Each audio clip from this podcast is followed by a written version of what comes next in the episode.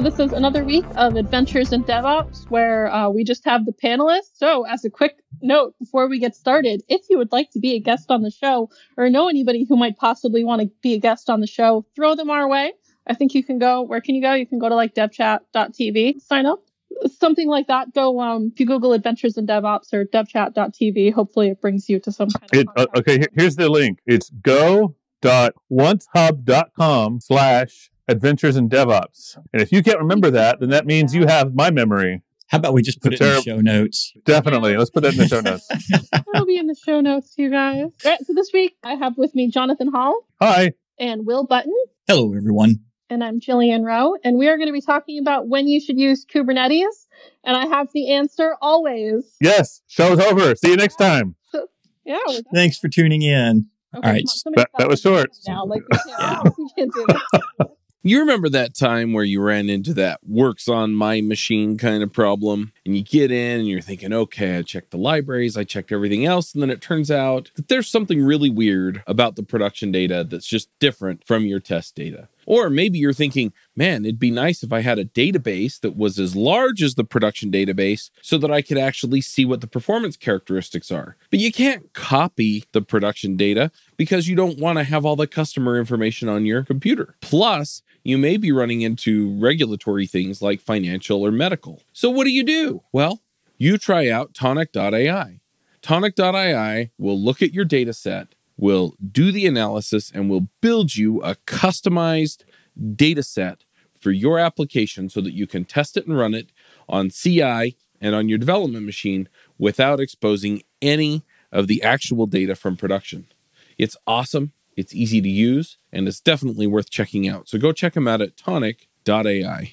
Yeah, so both of y'all, before we started recording here, seem to be pretty pro Kubernetes. And I'm not anti Kubernetes, but I do think that there's a lot of scenarios where if you have a uh, a runtime environment issue and you use Kubernetes, now you have two issues. Sort of like a twist on the old myself. regex joke. Yeah. Yeah. And and so here's where my thought process comes in on that. I, I do like Kubernetes. I think it's it's it, you know it's obviously cool, and that's the whole reason I do this line of careers because I like playing with cool stuff. But from a business perspective, you got to balance the cool with what's the right thing for the business. And so I think one of the first criteria I throw out for Kubernetes yay or nay is what does your existing team look like? Do you have individuals on your team that have experience with with Linux administration and sysadmin skills and networking and things like that. Because I I work with quite a few different teams who don't have those skills, and I think for them to add learning Kubernetes in addition to learning sysadmin and all the things that are required to support Kubernetes puts them in a a big bucket of technical debt that may not be helping their business move forward. hmm Yeah, I, I actually wrote an article. I'll put a link in the show notes too, a year ago or more. And I talked about some of the pros and cons of Kubernetes, specifically for small teams. But the, re- the biggest, I think the biggest reason not to use Kubernetes is the steep learning curve. If you're not already familiar with it and you can't dedicate some time to it, it's probably not a good tool for a small team because it, it it's complicated. There's a lot. it- It's an amazing tool, but it's not an easy True. tool. True. So Yeah. You, you really have to dedicate some resources, human resources to it, if that's something you're thinking about doing. especially with when you look at the alternatives and i think that's important to highlight is okay if we're not going to use kubernetes what are we going to use and i think there's some options like i love heroku for small teams that are early stage startups that are just trying to get something out to test the the customer market fit and then in aws i've used fargate a lot which i think fargate I don't know how Fargate works under the hood, but it really, really feels like it's a managed Kubernetes for you platform, even though AWS also has EKS, which is a managed Kubernetes platform for you. hmm Yeah, I think I agree with what uh, you guys are saying. I mean, for the most part, if you don't have a team that can take on that kind of overhead, because Kubernetes is quite a bit of overhead, and you know, you don't have people who know like Docker and sysadmin and even some dealing with networking and this kind of thing, it's probably not a good bet to go with Kubernetes. You're going to blow it up at some point and then just end up switching to something simpler. If you want something simpler and you're on AWS, I really like AWS Lightsail. I tend to get a lot of my clients on there who aren't, um, you know, necessarily super technical people. They can pretty much go on there. It's kind of a simplified interface. It does have like a little bit of load balancing um, and auto scaling behind the scenes. Not as much as you get with Kubernetes, but plenty, I think, to get you started. Especially if you're in kind of early stages, you know, you're just putting out a product. It doesn't necessarily need to have all the bells and whistles, and maybe you don't have like a, a huge budget for it.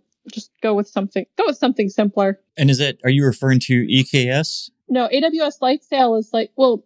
Oh, Lightsail. Lightsail behind the hood. Yeah, Lightsail. I think behind the hood it's using EC2 it might be using some Fargate now because they did introduce containers. I think it I think it's all EC2. It just has a simplified web interface on top of it to make it really easy to deploy web applications. So instead of going through the EC2, uh, you know, like the AWS console for EC2 and having to press a whole bunch of buttons, the Lightsail uh, web interface just streamlines streamlines all that for you. I don't know if it's doing like anything else behind the scenes. I don't I don't think it is. I think it's just using EC2 instances. It will set up a load balancer for you um, and it can optionally set up SSL and that kind of thing for you too. I'm pretty I sure. gotcha. I haven't used it in a bit and they have added some things, but that's that's what it used to be. Gotcha. I think another alternative that's often overlooked these days, and it shouldn't be, is just running a single VM. Especially if you're early stage and you're just trying to build a prototype or something, you probably don't need all this orchestration. Just, just you know, there's no shame in FTPing your service to a VM if that works for you. Yeah, for sure. Like whenever you're like if your target market or your expected customers is in the a few thousand, it's it's going to be just fine just running an EC2 and then as you learn more you can always, you know, grow with that. And you know, maybe you know that Up just yeah, maybe you know that you do want some high availability and rolling rolling upgrades and and failover or whatever. Maybe you know you will want that, but until you need it, why why do you need to invest the time in that? You know, there are time there are times when it's appropriate to invest the effort in doing that from the beginning, but there are more more times probably when it's not worth investing that effort until you've reached a critical mass of customers. Uh, especially if it's a a very experimental project and you don't know if you're going to be selling. Are you going to be in business in six months? If you don't know the answer to that, why are you wasting time building Kubernetes or or whatever, or even Heroku. Just get your service on a on a VM, let your customers play with it and see if they like it before you invest all that effort. Yeah, agreed. Yeah, get stuff out. Build demos. Fail fast. Exactly. if you want to fail fast, use Kubernetes for everything. Yeah, then you'll fail super fast, guys. yeah. I love Kubernetes, but but I agree with both I mean, what- what you guys are saying. It's not the right tool for every situation. It's not.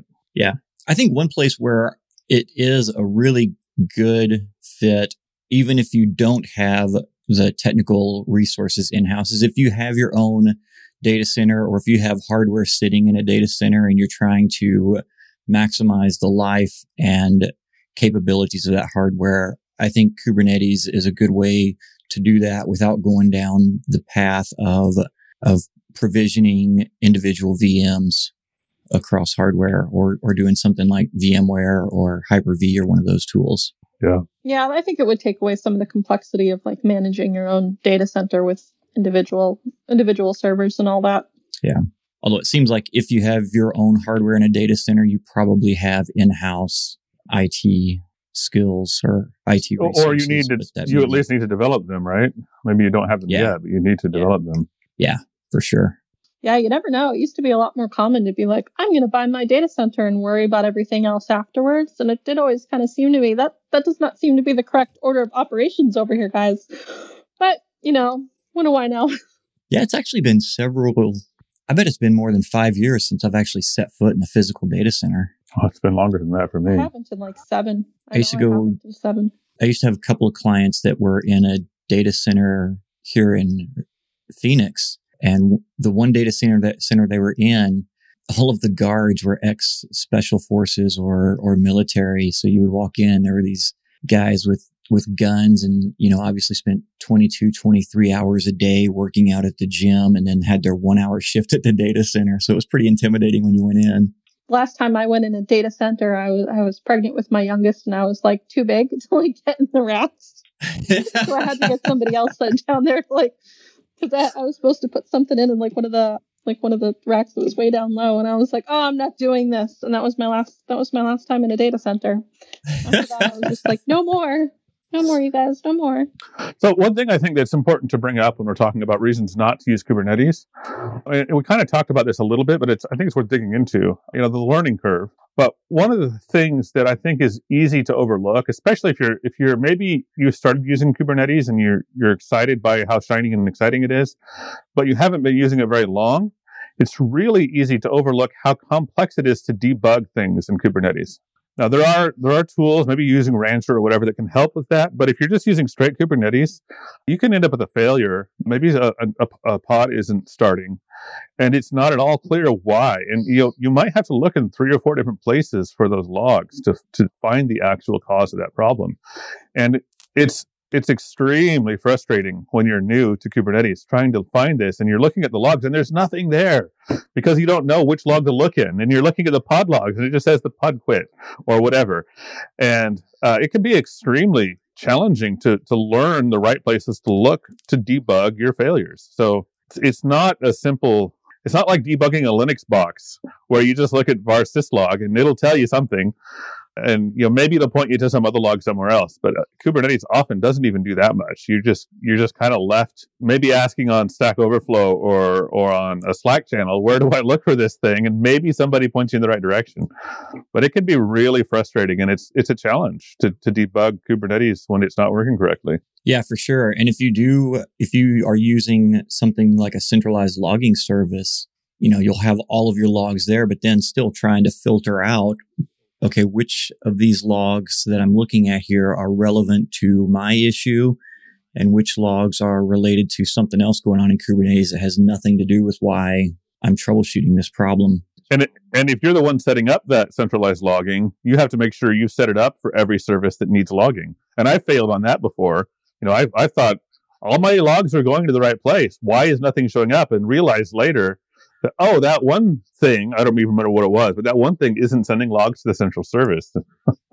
yeah, I think that's another big thing with Kubernetes is, you know, it's one of these platforms that's so highly configurable and it's like okay guys that's great but what i really want like i kind of just want like a standard sort of set of best practices that i can put on top of kubernetes that's really going to be able to easily get me started um, for a little while bitnami and uh, maybe vmware you know whatever whatever they were they had um like a nice like Kubernetes production runtime, and that had Elasticsearch, Kibana, maybe one of the Fluentd aggregators, and the external, you know, the external DNS Helm chart and metric server, auto scaling. Yeah, there's just, I mean, like I'm naming them all off here, and there's just a ton of things that you need to even make your Kubernetes system usable. One thing that really surprised me is when I first started using EKS, which is the AWS managed uh, Kubernetes, is that EKS has E, which is elastic in the name.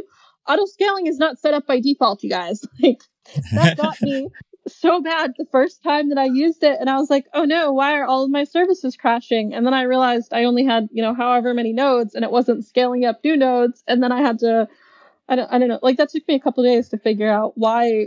First of all, why isn't just auto scaling enabled by default? Because it says the service is called Elastic. And isn't that the whole point of Kubernetes? And then it was like, well, no, Kubernetes is so highly configurable that you have to press the button for absolutely everything. So now it's not so bad. I've got like my Terraform modules and things that have kind of my base uh, Kubernetes and the way that I want it set up and the way that I'm comfortable with using it. But then at the same time, it is so highly configurable that somebody else might look at that and be like, oh no, this isn't the way that I want it set up at all. I want it set up, you know, this other way which makes me wonder how easy it is to standardize, you know, across environments, across teams, this and that. Just how much complaining there will be in the meantime. If it's me, it will be a lot. what do you guys do for that kind of first layer? Okay, I'm deploying a Kubernetes cluster. What else gets deployed with that? What with the cluster? Yeah, so you you spin up your Kubernetes cluster. What's next? The auto scaling metric server, the external DNS Helm chart. What do you guys put on there? I want to know. And then I'm going to go steal it. For me, a lot of my experience with Kubernetes has been in physical data centers. So there's there's not really any auto scaling to be had. You just provision which which nodes are going to be available and that's what you get. But I think some of the key things that you have to have in there are the the metric server so that you can see what's going on performance wise in there.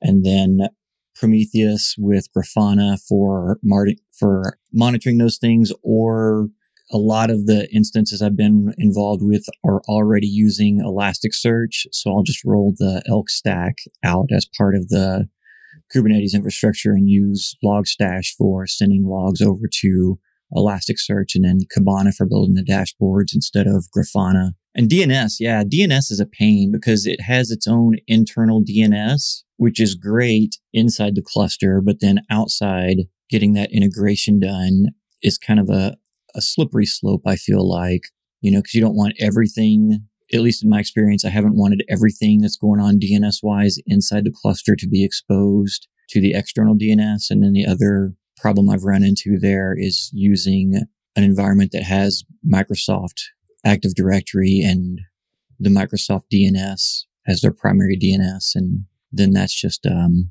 that just gets really ugly because inside of Microsoft DNS, you've got every workstation that's like ever joined the domain in there. I'm sure there's never been any problems with that. No.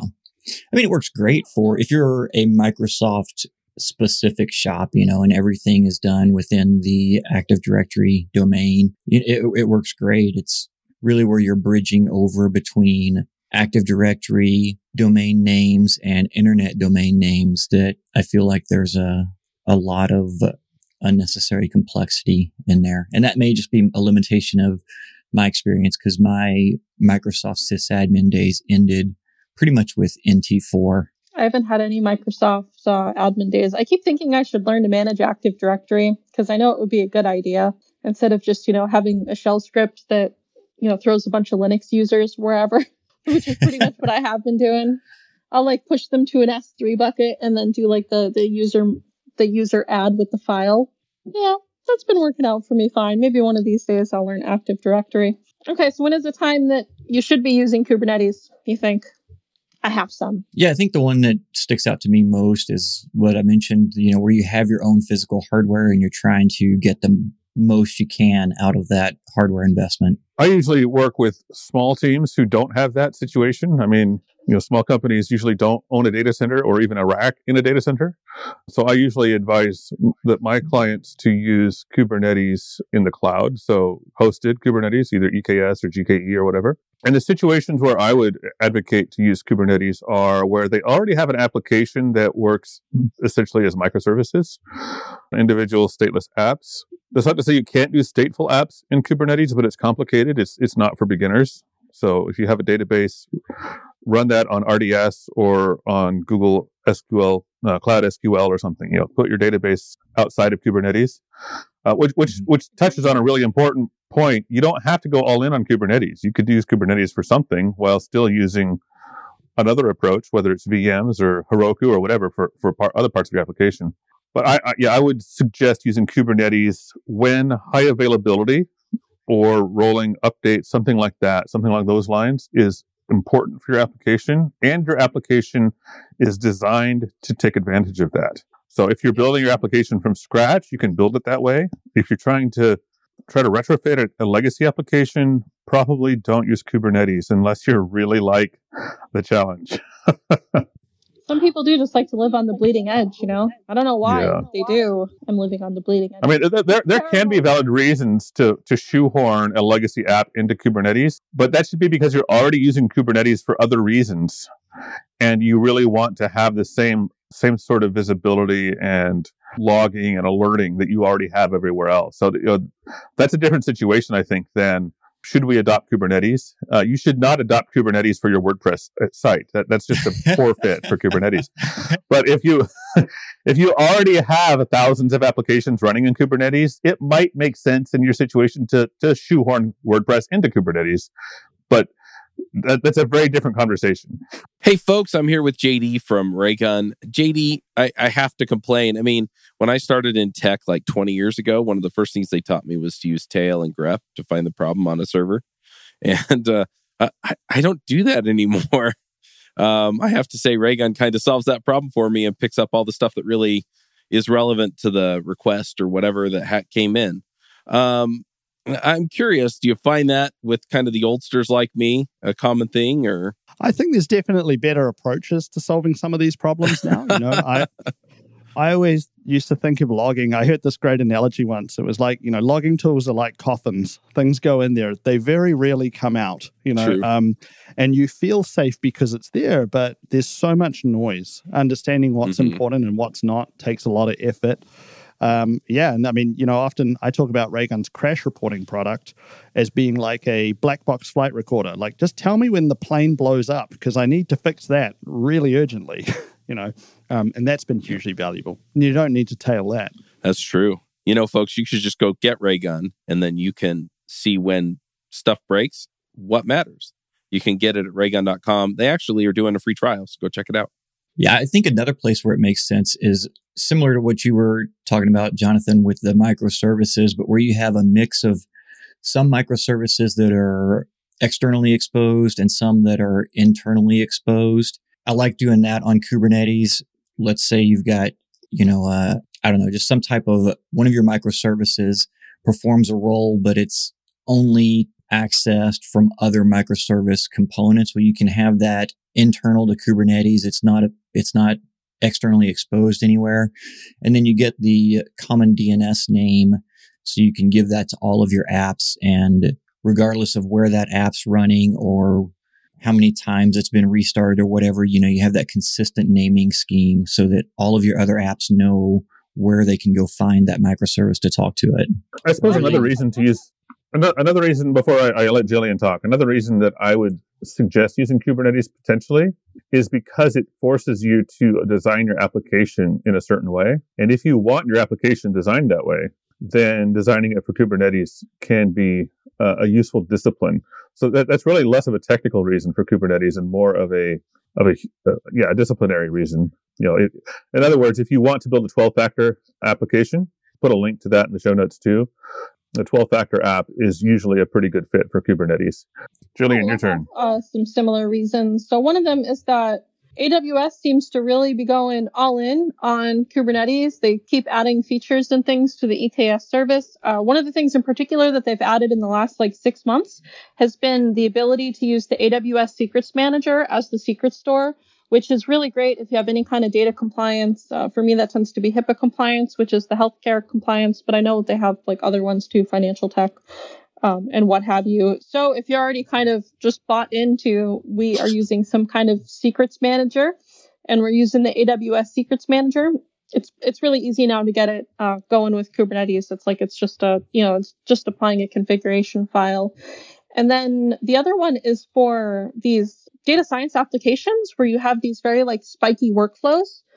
Kubernetes is a really good fit for that because you do have the auto scaling in the back end. And then like Jonathan was saying with the, the 12 factor authentications and these, uh, these like very large data science the you know real-time data visualization of these large-scale data sets you can design something really nice that's kind of been my focus in the last year or two using kubernetes because you can have this this very like decoupled kind of like data transformation process where you have your ui and that's being served by like one pod and that can be very you know very small because it's just the ui and then it's talking to a backend and the backend is basically just relaying requests and then it's maybe talking to like a Redis session store and is keeping, uh, you know, like not the data, but the pointers to the data within the Redis session store. And then you have like an additional, maybe an Apache Spark or a Dask cluster. And then that is again taken care of with all the Kubernetes auto scaling and things like that. So those tend to be really, really nice fits. You can get some like really serious performance and just do things that were not possible. Like even, I want to say even a few years ago, even though Kubernetes was like around a few years ago, it wasn't nearly as you know, robust and, you know, it wasn't anywhere near as easy to find solutions and things like that for it. But now if you're, if you're doing something that has a really spiky workload and, you know, some of that is going to kind of fit in a Kubernetes cluster, like I said, the Dask, the Spark, PyArrow, uh, any of these, yeah, I think Kubernetes is a really good fit for that. I'm also seeing that the AWS marketplace seems to be going all in on making Kubernetes like a really kind of like first class citizen. It didn't used to be so much. It used to be all like EC2 instances and um, ECS and Fargate and stuff like that. But they have been recently adding in more functionality for being able to deploy applications through the AWS marketplace. They seem to be really into it because I'm trying to deploy some applications. It is the first time I've ever talked to like a real person from AWS. Like I have like a real person emailing me being like, is it done now? What about now? Is it done now? Like, where is this? And I couldn't believe it because usually, you know, you talk to like the AWS support, it's usually bots, which just kind of makes me, you know, if I'm actually talking to a real person, it just does make me think that they are kind of taking it seriously and want to get uh, some applications out there. So they now have like you can deliver your application as a Helm chart. The downside to that is that you have to put their your containers through their security service, and mine keep failing. Keep failing. I don't know if I should be admitting this live on the air, but like it's still, I don't even know what half these things are. I'm just. Like, this is a safe space. You can admit your failure. I know, I know. I can, I can talk about my feelings here, right? That's okay. But yeah, so I guess that's something else too. That if you're getting things through the AWS marketplace, even if it's on Kubernetes, it has to go through their very, very strict uh, security protocol for that, and then you can see, then you can make sure that it is secure and doesn't have any of the really big vulnerabilities, like what is it, the the log4j one or the heartbeat one a couple years ago, stuff like that. That's cool. I'll plug yeah, our supervisor. will introduce one. Yeah, I'll plug oh, no. our co-host Shimon, who hasn't been here in a while. Uh, have you used uh? Datree? Datree? Yeah, I have been using yeah. that actually. I've been using that to um yeah, it's like an additional. So I do Helm like lint, and then use the Datree, and then also do like just like a kind of matrix template build where I do the Helm template, and then just do like basically like a Python read in the YAML file and then just do a bunch of asserts so that it's coming out the way that I think that it's coming out. Right on. And that's that's what I'm doing there. Yeah, if you are interested in this, uh, this they're calling it data microservices. I think these days there's a really good talk. It's a webinar. It's on YouTube by Databricks. I'll put it in the show notes too. It's uh, I don't know, data microservices with PyArrow and Apache Spark, something like that by Databricks. So I have a related question and I, I think Will and I might differ on this one, but I'm curious, where would you put your Kubernetes if you decide to go that route? Will's talked about putting it on excess hardware essentially in your data center, uh, and I tend to favor hosted Kubernetes. But how do you make the decision? Yeah, for me, it's um, yeah, it's only if you have the hardware. If you've already made the investment in the hardware, I wouldn't buy hardware to run Kubernetes. I would go to, I would probably go to Amazon EKS. But if you're using Google or Azure. You know, they both have their own solutions as well.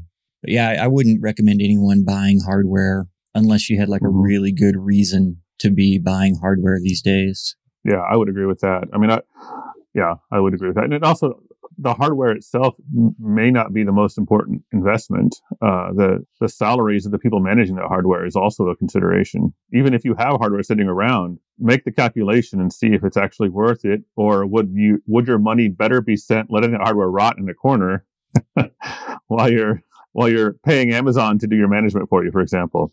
Yeah. And I don't know where the breakoff point is, but it's it's going to be different depending on what you're doing. But th- there will be a point. I have trouble believing it's worth it for like a small shop to buy their own hardware because even I mean, if you have any kind of startup and you go to the cloud, they'll give you credits. Like they gave me ten thousand, and I had like a really sketchy looking website and like a registered business, and that was it. And they still they were like, yeah, sure, whatever. You know, here here's some cash for you. Go be free, like that kind of thing. So I mean, is it I, I suppose that could be a separate conversation, but uh, do you guys think it's even worth it to invest in your own data center anymore? What are you guys seeing for that? My answer to that sort of question, the, the, the, the whole buy versus lease or rent or whatever, or borrow sort of question, if it's core to your business, you should probably buy. So, in other words, uh, uh, I'll elaborate in a minute. If it's not core to your business, then my, my, general rule of thumb is it needs to cost 25 to 50% of a salary before you consider doing it in house. And, and that's just on the theory that it's, it's cheaper to outsource than to pay somebody to do it. Uh, and, and of course, that exact number varies depending on how complicated the task is and, and whatnot. So when would it make sense to buy, uh, because it's your core business, I, I don't actually know. I mean, I, I, the first thing I would think of is like you're doing data backups and you need petabytes of storage, but you can even lease that these days. So I don't even know if that, that really makes sense until it's literally cheaper to do it in house than to pay someone else. And there, there is a point where that's always going to be true.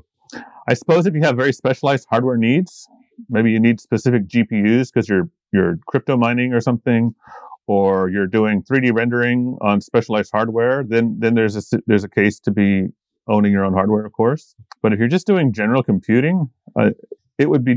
I'm not saying there's not a, t- a time, but I, I'm having a difficult time imagining when you should buy your own hardware instead of of using a cloud provider. I, I suppose maybe data security and, and privacy might be a, an issue if you really, really are paranoid about that. And some business models should be. So maybe that's something to consider too. I have worked places where the data has to be like physically in a specific location, like within a country. Mm-hmm. That's quite common uh, here in the Middle East. I think they're kind of starting to get rid of that because everybody wants to jump on the cloud. But before the cloud was so common, it was it was yeah. like quite common to see that. Like, no, we want the data to physically stay in the country.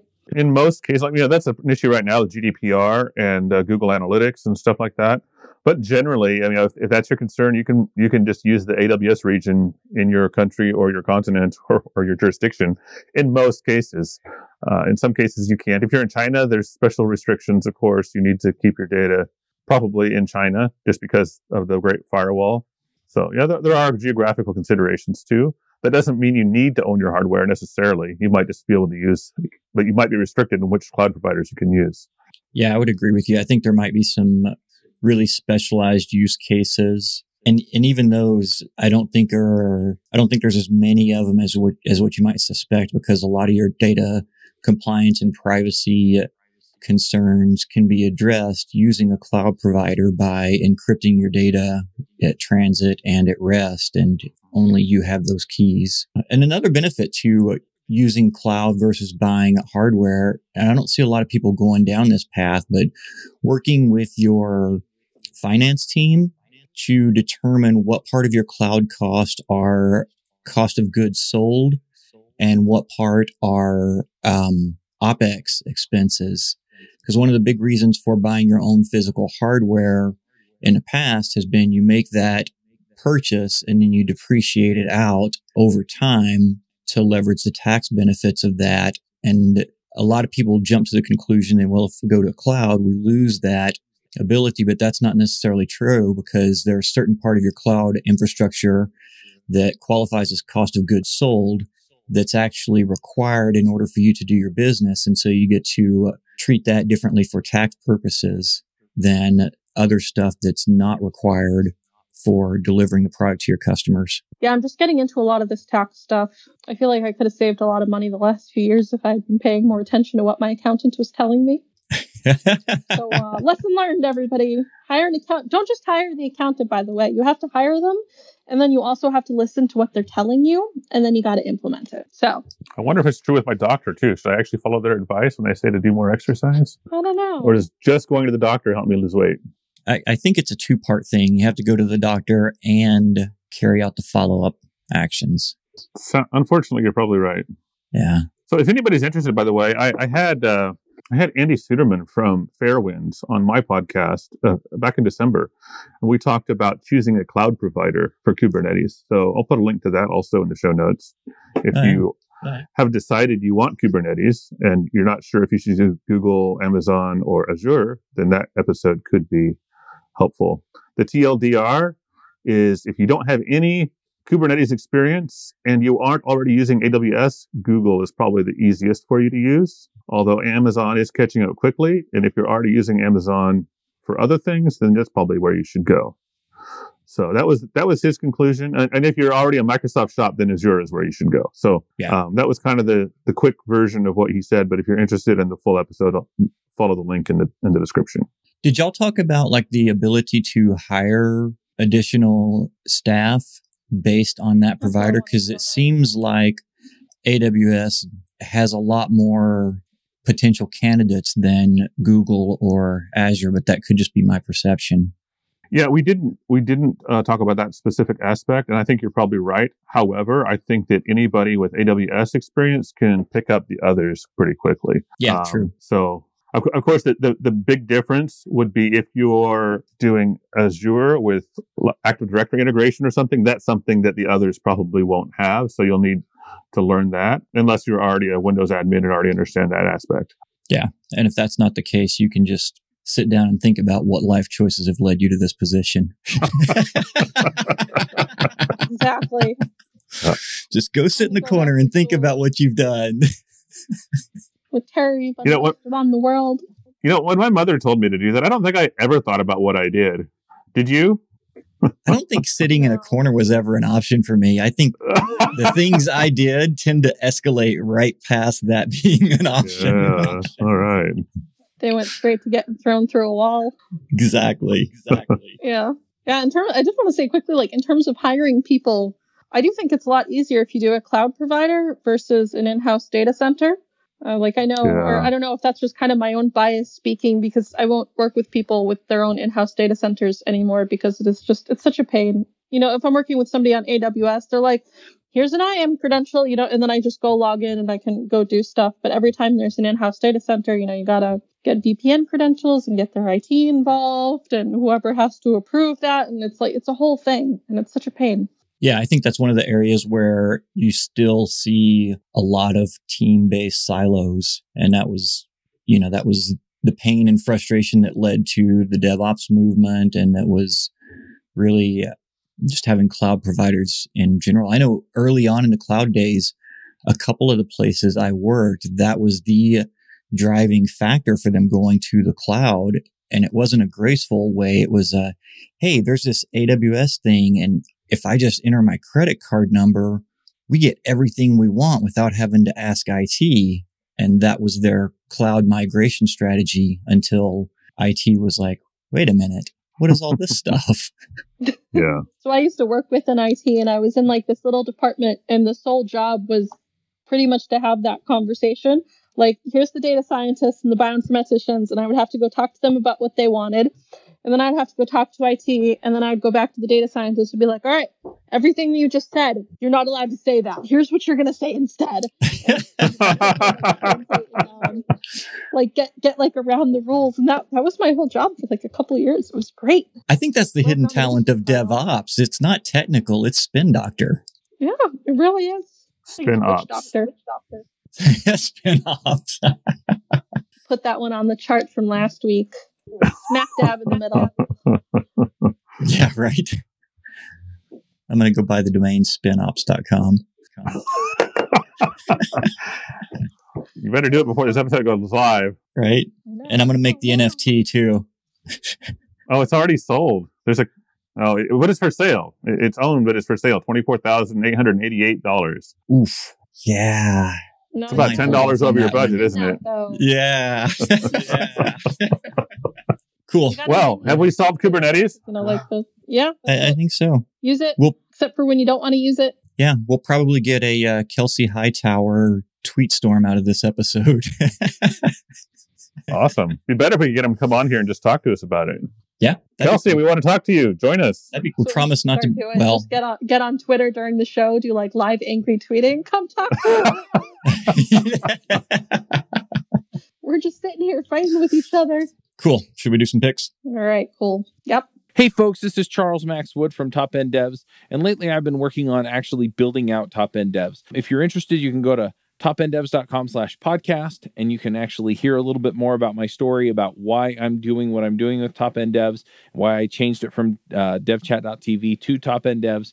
But what I really want to get into is that I have decided that I'm going to build the platform that I always wished I had with devchat.tv and I renamed it to Top End Devs because I want to give you the resources that are going to help you to build the career that you want, right? So whether you want to be an influencer in tech, whether you want to go and just max out your salary and then go live a lifestyle with your family, your friends, or just traveling the world or whatever, I, I want to give you the resources that are going to help you do that. We're going to have career and leadership resources in there, and we're going to be giving you content on a regular basis to help you level up and max out your career. So go check it out at topenddevs.com. If you sign up before my birthday, That's December 14th. If you sign up before my birthday, you can get 50% off the lifetime of your subscription. Once again, that's topenddevs.com.